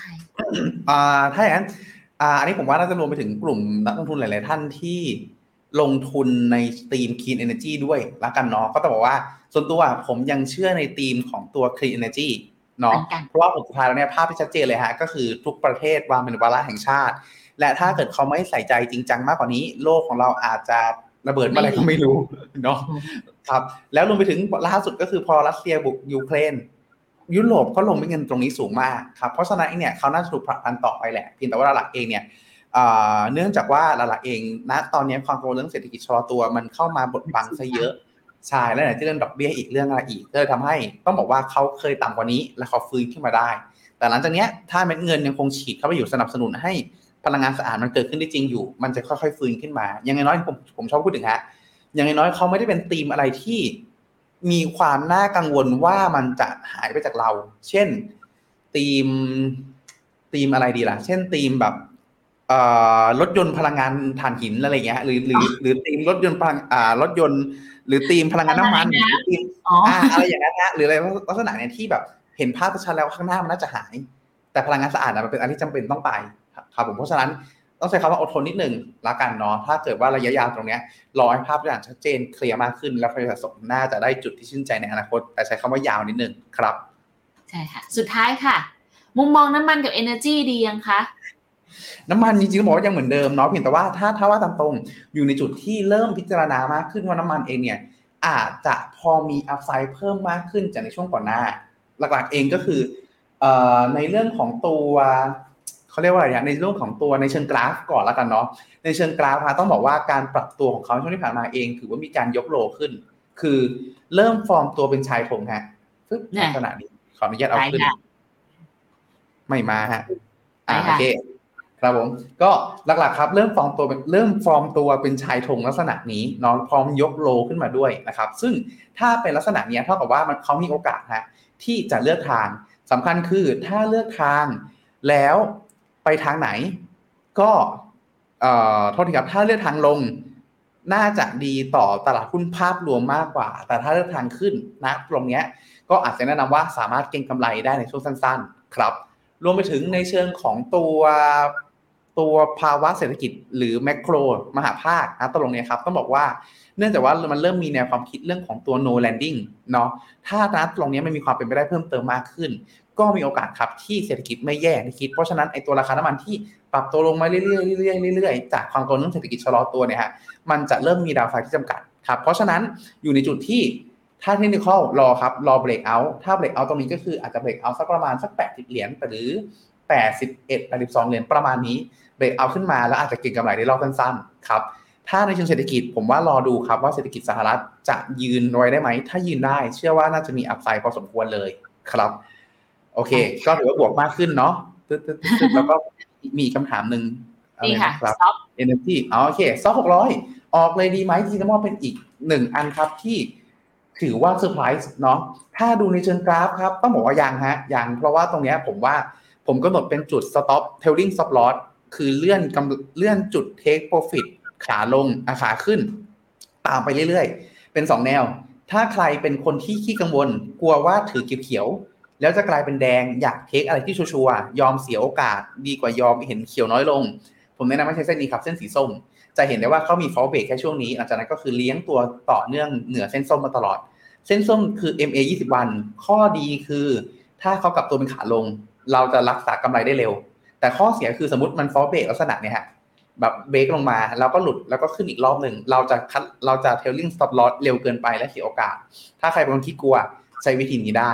ถ้าใครเป็นคนที่อยากได้คำมีใหญ่ อยากลุ้นกำไรเยอะๆ อาจจะขยับลงมาเป็นเส้นสีน้ำเงินแทนก็คือ MA 50 วัน ก็ยังเป็นแนวโน้มระยะสั้นกึ่งกลางอยู่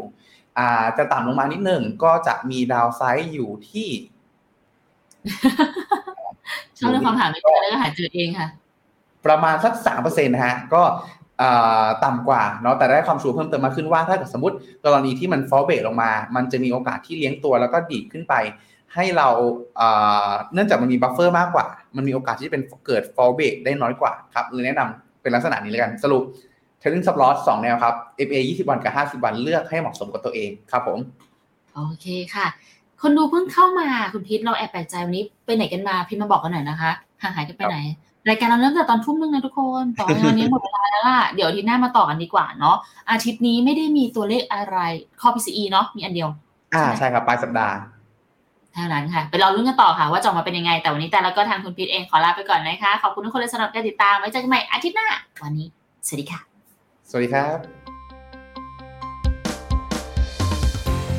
ในโลกของการลงทุนทุกคนเปรียบเสมือนนักเดินทาง คุณหลักเป็นนักเดินทางสายไหน มีเงินแต่ไม่มีเวลา เลยไม่รู้ว่าจะเริ่มต้นเส้นทางสายการลงทุนยังไง